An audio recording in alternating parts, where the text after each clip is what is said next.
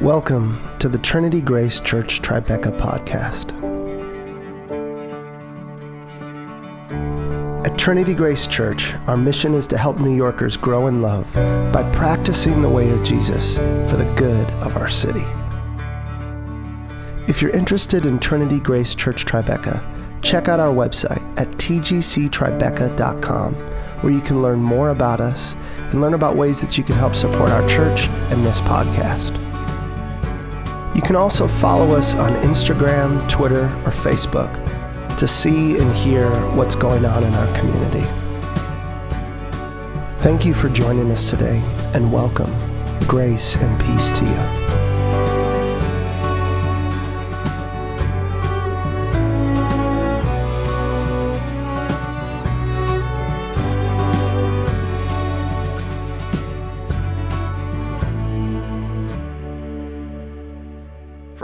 1 Corinthians 12, 15 to 26.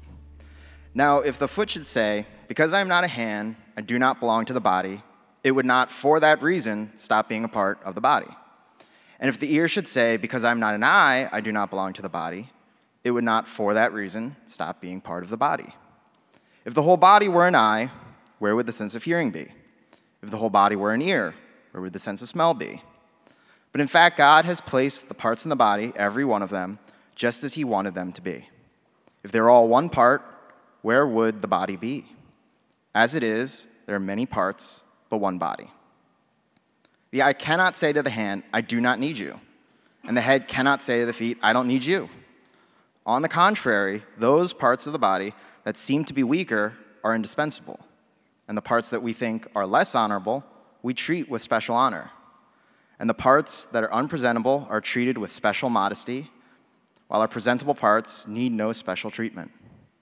But God has put the body together, giving greater honor to the parts that lacked it, so that there should be no division in the body, but that its parts should have equal concern for each other. If one part suffers, every part suffers with it. If one part is honored, every part rejoices with it.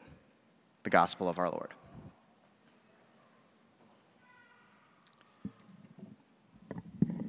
So, this, this morning, I'd like to offer a, a, reflection on not only this text, but I'd like to talk about two core values of our community. And before I do that, I'd like to invite us to just a, a practice of presence, of attentiveness.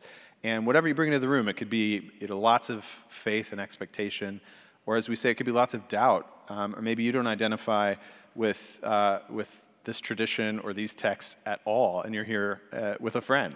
Um, we just invite you to bring your full self to this moment and to the possibility that it could be sacred for you. Um, so just take a quick moment of quiet and, as best as you know how, open your heart to our Creator and to those who we share this room with. God, we thank you for the stillness of this moment and of this beautiful chapel. And we open our hearts together to experience what we hope would be a transcendent moment, a moment where we can go beyond and above the concerns that occupy our imaginations and our heart space, that we'd find a sense of clarity, that we'd find a sense of levity, that we'd find a sense of love galvanizing in our being, so that we can become the kind of people that we desire, that we see in the life of Jesus, that we see laid out for us in our Holy Scriptures, and that we see in the great lives of our tradition, those lives we call the saints. We pray that you would raise up within us a beauty and a holiness that would truly shine in this city and in this world. And we all have a sense that that's needed right now and do that important work in us through this moment. We pray in the name of the Father, and the Son, and the Holy Spirit. Amen. So, over the, over the past two weeks, I've talked about our why as a community, and I've talked about our what. Our why has to do with our motive, and our what has to do with our mission. Um, and if you weren't here the last couple of weeks, I encourage you to go back to the podcast, take a listen, so that you can have a sense of this journey that we're on and where we're going over the course of the season of Epiphany. Um, our why, we said, was life. It's life lived abundantly and fully. That's the point. Jesus said uh, multiple times, but there's this one moment where he said, I've come to, with the purpose of offering life and experiencing life to the full. And so that grounds us as a community. We're not here just to, to go through the motions of something. We're not here uh, just to uh, feel good or feel better about ourselves for having done what we've done. We come here contending for life. And we believe that somehow what we do as a community and how we operate facilitates, encourages, and nourishes that life. And then last week we talked about the what, which for us is the love that we see in the life and teaching of Jesus. Love is our what. But as we have that motive of life and we have that mission of love, there are values that drive us, that give us a sense of. Uh, values are cool because you know we've been going through a sense of uh, as a family of like what are our values and i have friends who are part of this church who even have like fam- they created like a family crest that has almost like a you know a harry potter house uh, you know, the qualities of the house. And, um, and, and I love that because what do values do? Values ground us when there's chaos. Values infuse our lives with a sense of meaning. They give us a sense of security when things feel out of uh, off tilt. They give us a sense of belonging and wh- knowing where we stand. And so, as a church, we've embraced uh, five core values that we hope will, will move that mission of love forward and that we hope will facilitate that experience of life that is our core motive. Our values are five unity, diversity, generosity, curiosity, and creativity. Now, I have scanned values of churches across the country ad nauseum. Like, I'm talking like deep dive, Google searches, calling my friends who work at Google, helping me get beneath the clutter, trying to figure out like what are, what, what are the, the stated values of church communities around the, the country. And there are so many that, that overlap, right? And there are probably ones that would feel obvious to you that are explicitly religious or explicitly spiritual, and our uh, staff and elders, as we wrestled with values and what language to bring around those values, we came to these because even though they don't necessarily seem explicitly religious or spiritual in and of themselves, we believe these values are seen in the life of Jesus and that these values will actually make possible the sort of outcomes that we want to see as a community. The same outcomes that we saw as we read and, and studied the life of Jesus and the outcomes that we've seen from the saints before us.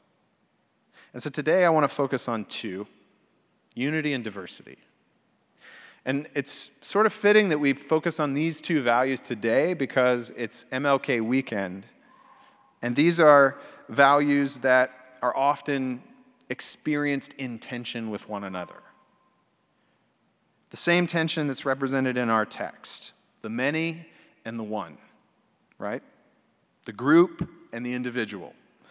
And to use the metaphor of our text, the body and the body part. It's a tension mirrored in the big questions we ask this weekend when we reflect on Dr. King's life and Dr. King's teaching. Questions around diversity, like why are we so segregated? Why are we so segmented? Why are we so divided? Now, we all probably have our little armchair ideas and philosophies as to why that's the case. But I think, uh, and, and there are many professionals who are working hard to figure that out. And a lot of us are gleaning all the wisdom we can from those professionals. But I think we are all haunted by those questions when it comes to diversity and difference in the world. And when it comes to unity, we could ask the question differently. We could ask the question what is it that holds people together? What is it that helps us forge bonds that create a sense of commitment, that create a sense of loyalty, that create a sense of goodwill to do good by another. And we could even ask questions about the shadow of that. Religious questions, like why are our churches so homogenous? Like, why do they look like a monolith? Why is Sunday morning at 11 a.m. the most segregated hour in America? Why are our friend groups so homogenous? Look back at the last 10 people that you texted and see if there's a pretty dominant current there. Now, there are upsides and downsides to diversity and unity, and this morning I want to talk about both. Think about, let's think about diversity for a moment.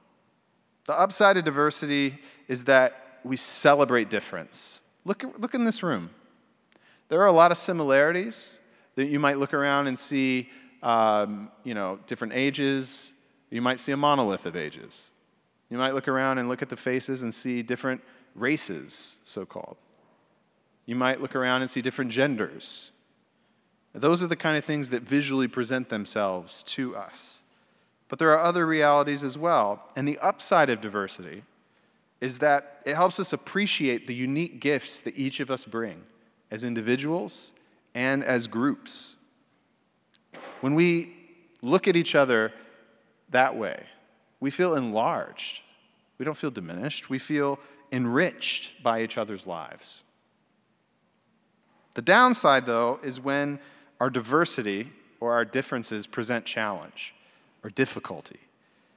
It's when life becomes hard, through misunderstandings, perhaps or even through moments of aggression. And that can be sort of macro aggressions that are on purpose, the, the sort of wars that we experience, or things like the Holocaust, or things like bombings or shootings. But there are also the sort of ex- exhausting experiences of a thousand microaggressions, moments when we were stereotyped or taken for granted or not seen or heard. And in those moments, differences are often seen not through the lens of how they enrich us or how they make our lives more beautiful, but they're seen through the lens of our pain, which means they're seen through the lens of fear. And our instinct in the face of pain and fear is often to protect ourselves. And so these differences, when we have that mind space, and when we are in that heart space, they feel like they might diminish, diminish us, they feel like they might threaten us. I started this practice on Twitter, which I'm looking for anything to redeem Twitter right now, and it's, it's, it's really hard. But uh, one of the things I, I've started doing is taking someone that I admire on Twitter and pretending that what they just said that I said yes to, or I liked, or I retweeted, was said by somebody that I disdain, naturally, and from their perspective. And I gotta tell you, it's really thrown me for a, for a loop because I realize how a lot of my uh, resonance isn't just purely because of an idea, it's, so, it's very social. And that sociality is often king when it comes to what we approve of and what gets momentum in our lives. And when it comes to this value of diversity, we have to be aware of social dynamics for diversity to flourish. I want to talk about unity. Unity is, is about bond, it's about group loyalty. When we know a strong bond, we see, feel this rush of belonging, right? When we feel a strong bond, we have a joy of meaning. We have this stability that comes with support from a group. I've told this story before when I was going through a staff transition at a, at a church, a large church. And I was uh, working in a youth ministry and I was working basically with my best friends. And then I was asked to take sort of a promotion, like to become a, a more of like a, on the teaching team and to do more adult stuff. And uh, I was excited about that, but as you know, a young 20 something, I was being asked to move away from my social circle into this foreign space that I didn't know people, and people's habits were different than mine, and they talked different than I did, and they had different interests. And I was, I was kind of depressed by the move, although I knew it was a good move. And I was feeling the tension of that, and my friends knew this about me. And so they took me to dinner, and, uh, and they all sort of like were wearing jackets or whatever, and we're all sitting around the table. And then one by one, they all start taking off their jackets, and they're all wearing a t shirt with this giant picture on their chest of me, sort of, that was, it, was, it was like the, the, the church staff photo of the adult team. And it was like me in the middle looking very uncomfortable with all these like gray haired people. And uh, in that moment, I felt known. I felt like, oh, these people know me, they get me. And, and that, that bond, that sense of belonging, that sense of being a part of a community helped me enter into this new space with more generosity, with more uh, grounding. And it did all the things that we love about unity. But there's also what sociologists call the ethical paradox of unity. And that is that group loyalty can actually undercut the values that we often carry as individuals. From the book Divided by Faith, which I highly recommend, I read this quote The paradox is that even if a group is made up of loving and unselfish individuals, the group transmutes individual unselfishness into group selfishness. This is seen across the board. It's not just a religious phenomenon, this is a social phenomenon. If I tell you my number one priority is to look out for me and to get mine, you might say, especially in this kind of church context, well, that's pretty selfish of you, Michael. But if I were to tell you, listen, I put my family's needs ahead of others.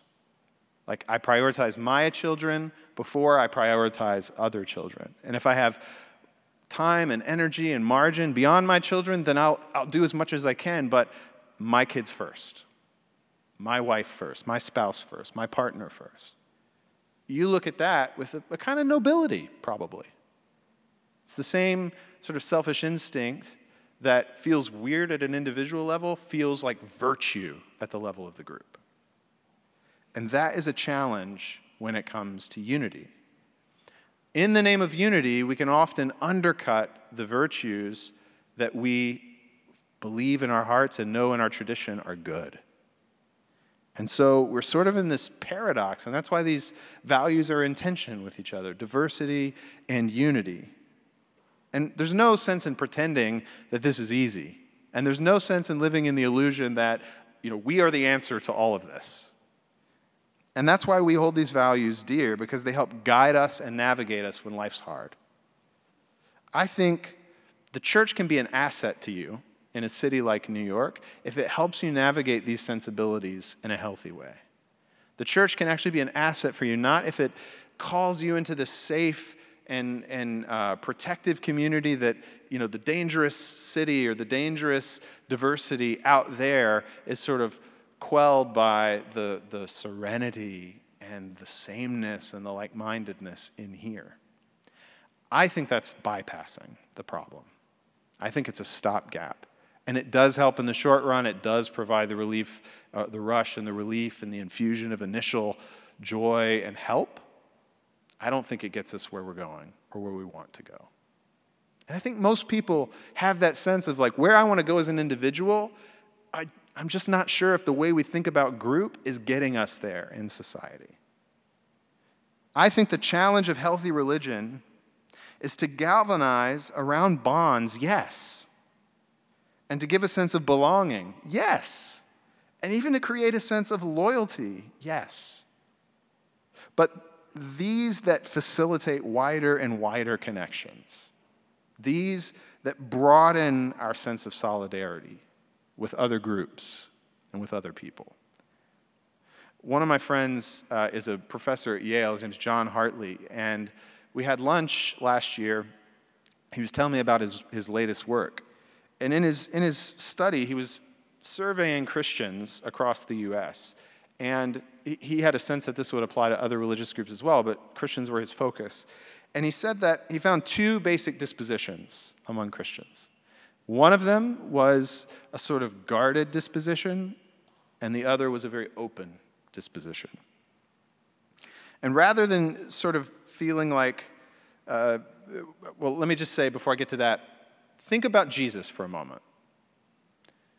Would you say that Jesus was marked by a disposition of guardedness? Would you say that Jesus was marked by a disposition of openness. And I think it's important to ask that even of our text. Paul is writing this, this letter to a community that is in tension, that is really heatedly divided. And the force of what he's writing here is to try to bring them together, right? To try to get them to lean toward each other rather than drift away and drift apart, which is the human tendency in the face of conflict. When you consider the life of Jesus, Jesus is, uh, he's often, the sense that I have from my reading of Jesus is there's this sense of durability at the center. So Jesus can touch a leper who's unclean, and that sort of protective system and the protective disposition that goes, no, no, no, no, no, no. Let's go through the right steps and make sure this person's cleansed ritually before we would approach. Jesus just like goes right to it, touches, heals, and there's a sense of mixed reaction, right? There's outrage, there's a sense of irreverence in Jesus that he would violate that rule. But what I see is Jesus moved by the durability of compassion, moved by the durability of mercy. He's not held back and held out of those spaces and those arenas because there's a sense of fragile holiness at the center. The holiness of Jesus is the holiness of mercy, and it's so durable. This is why Jesus can say things like, don't, don't think that the things that you, you know, put into your body, like food or uh, ritual, ceremonial cleansings, is what defiles you.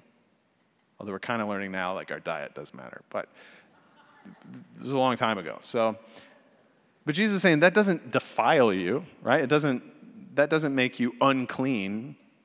What makes us unclean is the things that come from our heart the malice, the greed, the envy, the lust, that sense of need for control to dominate. Like that is what defiles us. And what Jesus sees is not this like fragile center that needs to be guarded at all costs. Jesus sees this durability at the, at the core, the durability of God's love that can move into darkness, that can move into difficult and risky spaces and not be compromised. And I think for us as a community to balance these, these values of unity and diversity, we have to have that sense of openness. We have to have that sense that the way forward in the world will not be to, to lock down and to protect and to take care of our own at the neglect or the expense of others. We need a sense of commitment to each other that facilitates bonds beyond us. And if our commitment to each other, if our bonds aren't producing bonds out there and deeper leaning into the tensions and the differences out there, then it's not doing us a service. It actually is compromising our call to be salt and light in the world. And this is why Jesus was always in tension with religious leaders who had that sort of protective instinct who had that sense of just maintain order at all costs. And I don't want to demonize them. I mean, who wants chaos? We all want order. Of course, people want to protect order, and of course, people want to protect things that are valuable to them. But it's like anything. I think we have to learn and evolve and grow and know that the things that work, they work until they don't work. And I think we have to ask the question you know, Christianity has had a shot in the US, right, at making a difference. And here we are, you know, uh, more than 50 years after the civil rights movement, and it's still the most segregated hour in the US. There, there's there's a, a, lot of reasons why. And this book I've, been reading, Divided by Faith, is, is very helpful in parsing that out. Basically says it's not necessarily because people are racists. Like the sum total of what we're experiencing as a culture isn't just the, the, the uh, addition of the individual parts. There's something else going on. And in this book, Divided by Faith, they basically say it's actually the, the separation of church from state that led to the religion as sort of like pluralized and now competitive in like a marketplace that leads to homogeneity, it leads to the sameness because we all drift toward what we love and what we like and what makes us feel comfortable. And right now, we're in a position where you know, the church doesn't get any real support from the state. And so every church is sort of vying for audience, it's vying for client, it's vying for the market space.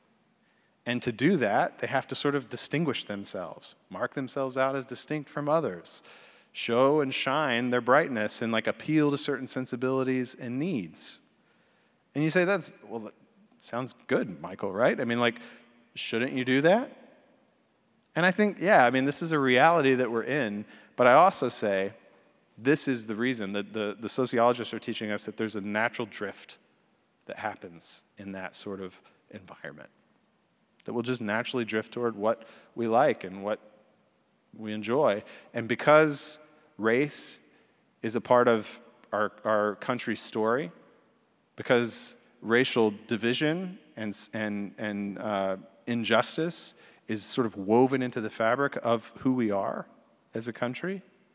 And even though we've done so much to repair that and to resolve that, it's such a hard line that it's what sociologists call a sort of consolidating factor.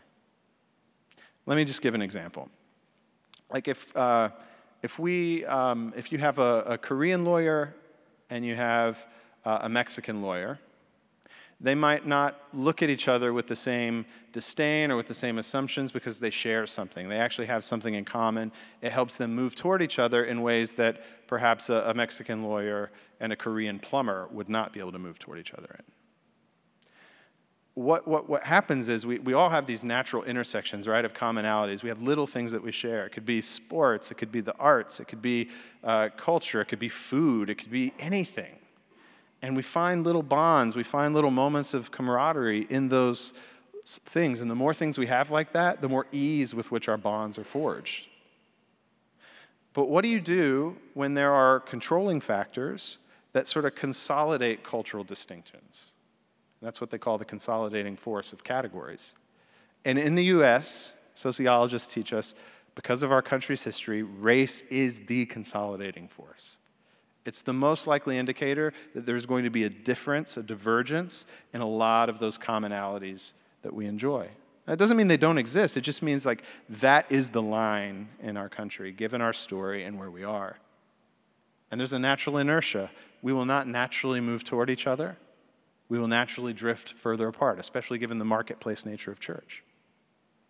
And so, what do we do? What do we do as a small congregation in New York City? How do we do our part to not only become the kind of people we want to become, but to make a kind of social impact? I think part of it is holding these values in tension and being willing to sort of galvanize around them. Sociologists tell us that churches do best when they have a, a strong them that they're up against. Churches do best when they have a bright center that's like, we are it. We're at the cutting edge of what God's doing. We're the sort of the white, hot burning center of the presence of God in the world. If you want to be a part of something special, be a part of us. Like, get caught up in this thing and let's go against, name the, the group or name the ide- ideology that actually works. It really does. Um, you know what they say generally doesn't work? Values like openness and inclusion and unity, that those often fail to galvanize because they feel like ambiguous and they're based on least common denominators and they often are like desirable but they don't have the heat underneath it. And I tell you, in full transparency, I have no idea how we're going to do this. I really don't. Part of me goes, we can't just be the church that goes, we're the good guys, they're the bad guys, we've got all the answers, they're just a bunch of fools, and we're going to, mm, you know, burn forward. But people love to give money to that. People love to belong to that. But what can we do? I can tell you, this is a place where you, you can belong. This is a place where you can be loved and you can be welcomed and you can be accepted. And in this city, that's no small thing. This is a place where you can find meaning. Only the meaning isn't that necessarily you're like part of the right group or the right tribe. And, listen, you might believe that we are, and that is good, but that can't be our galvanizer. That will only undercut what we know we need in this world. And so we have to look to Jesus, I think especially as a Christian church. We have to look to Jesus to say, what is that galvanizer? And for Jesus, the galvanizer was the love of God and the solidarity of humanity. We have to together. This is why I love the art that we create, the songs that we sing, the liturgy that we pray. I love the, the table that we come to week after week. I love the themes that come out of our sacred scriptures because they all point us to the dignity of every human being, the love of God for every human being, and our calling to not only love God, but to love God as we love our neighbor.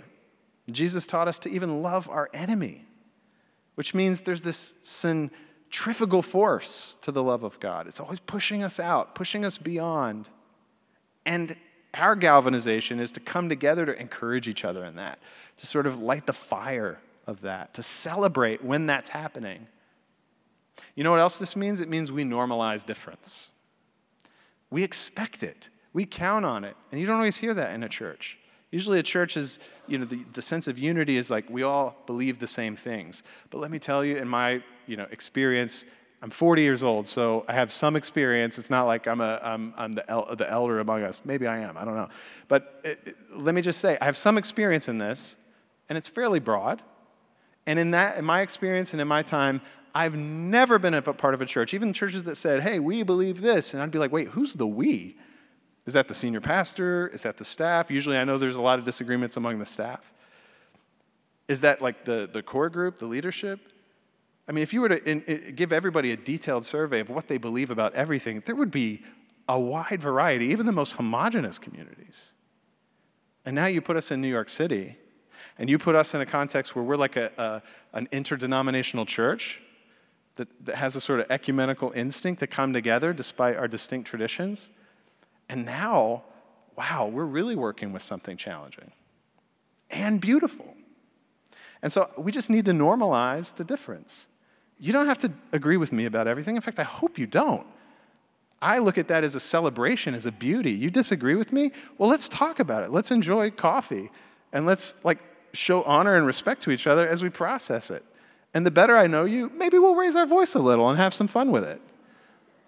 But let me just say, like, we got to normalize the difference and not be thrown off by it. Now, we're a Christian church. Like, we're not, we're not a Unitarian Universalist church. We're rooted in the Christian tradition. And part of our aim as a church is to, to move forward this story and this life that we see in Jesus. And we want, that's what we ping off of. That's what we're tethered to. Like, we're not moving away from that. But in that, there's so much generosity. We know that this isn't going to be a home for everybody, but for those who call this home, we have that sense of bandwidth for difference. We have that bandwidth for going back and forth and learning. We do this on a number of fronts. Consider baptism, for instance. This morning, we dedicated a baby.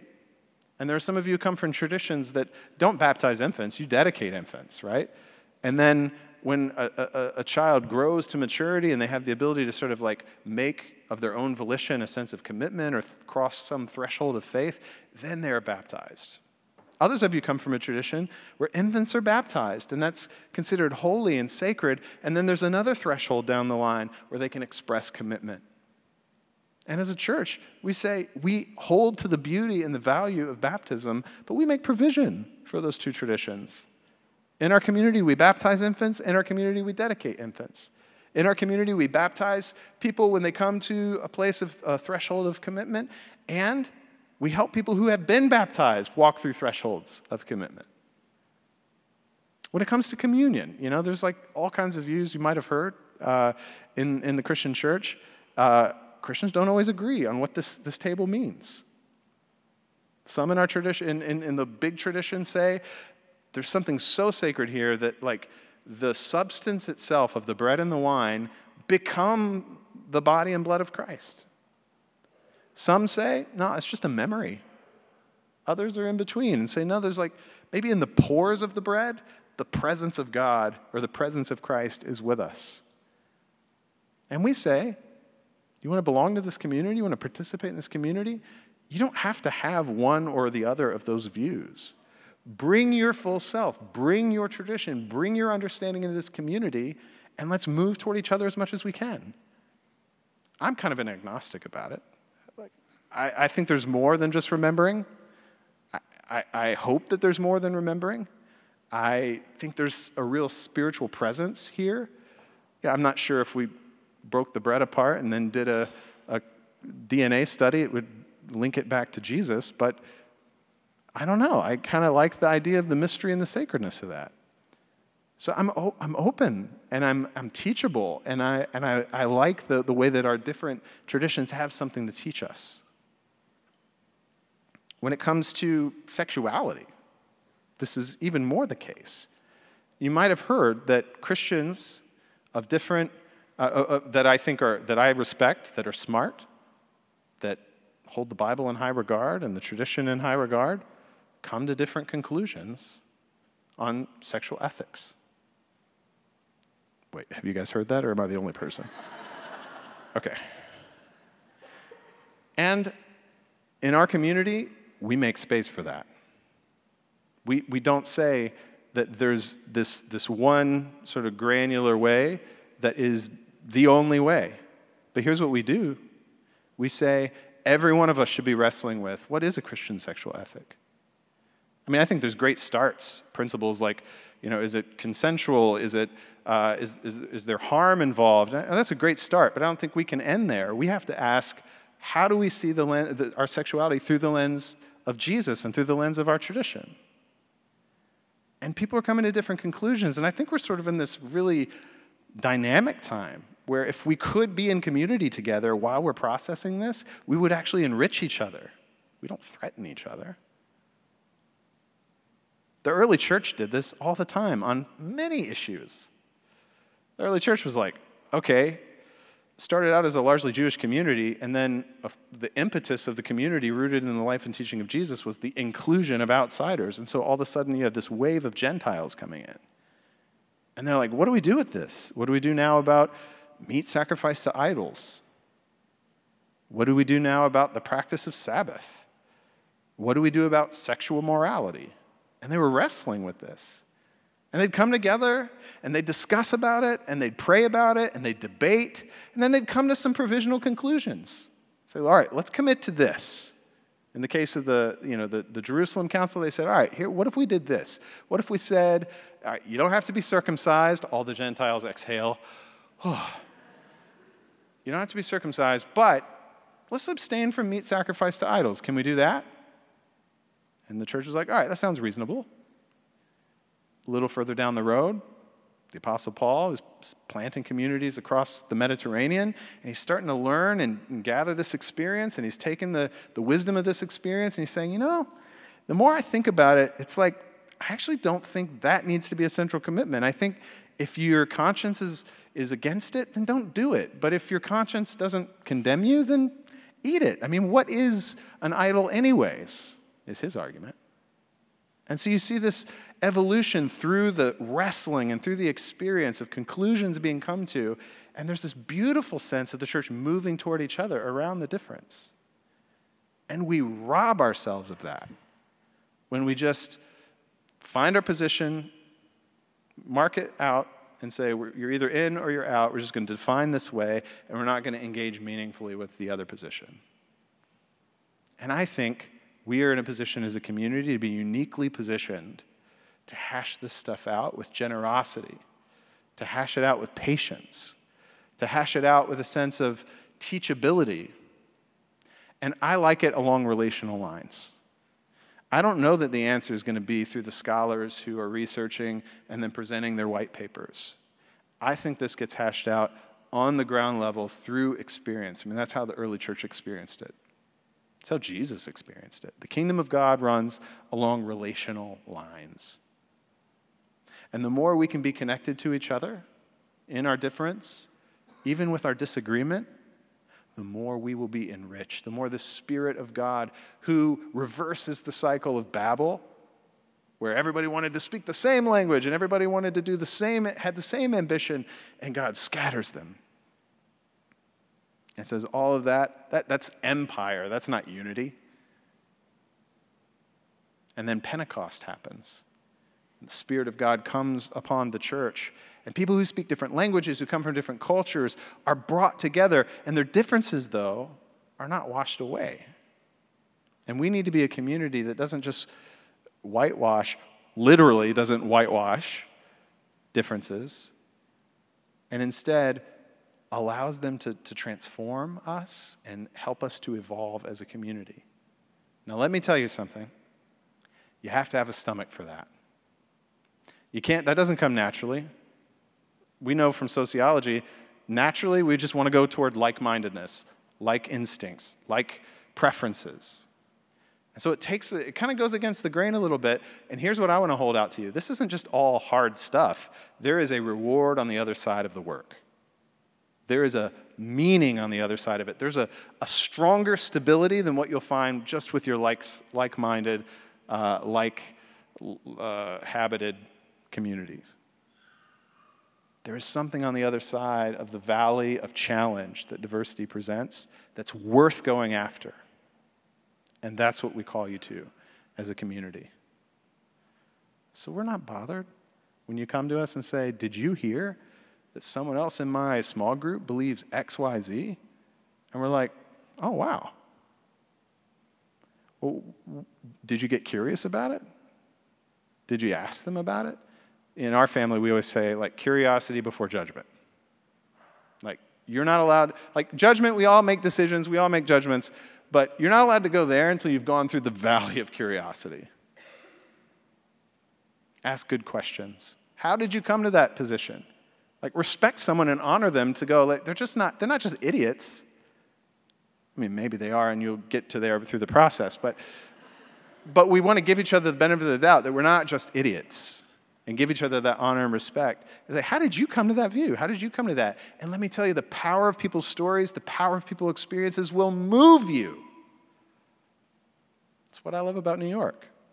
I've been so shaped and molded by the stories I've encountered in New York. It has not diminished me, it's enlarged me. And my Christian faith, my connection to the Christian tradition has actually helped me navigate that diversity, helped me navigate that difference in a way where I feel like I can be faithful to what I see in the life of Jesus, and I feel like we can move the ball forward as a human species. And I don't think that's a small thing. And so when it comes to unity and diversity, we invite you. Our unity is in our humanity. Our unity is that we're created by God and loved by God. There's no us and them, there's only us. Someone wants to be a part of us? Come on. And guess what we're going to do? We're going to try to move toward other groups. And that's why we do the, our, our, ecumenical work. We have our John 17 uh, meetings in Advent. We move toward the Catholics. We're here partnering at General Seminary. We move toward the Episcopals. We, we uh, partner with the, the John 17 group itself is with charismatics and Pentecostals. We move toward them. A lot of us have evangelical backgrounds. We don't reject our backgrounds, we include and transcend if we need to. But we're moving toward each other all along.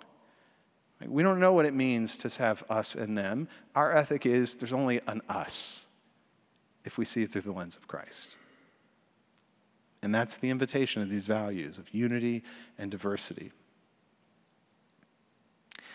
I have a lot more to say about that. Guess what, though? We have years and years to continue talking and working this out. But I just want to be really clear from the start that unity is important. We do want to move toward each other, but we don't want to move in toward each other in ways that undercut our commitments and moving toward those beyond us. And our diversity is essential. And we should always feel haunted if we look around the room or we look around our social circles or we look at our last 10 text messages and it just looks just like us. And so may God give us the grace to endure long sermons like this that lead us to 12 o'clock. May God give us the grace to deal with each other. And as we come to this table, may God send us out into the city, ringing in our ears this binding, unifying love of Christ that's strong at the center and can take great risks and can make great sacrifices. Amen.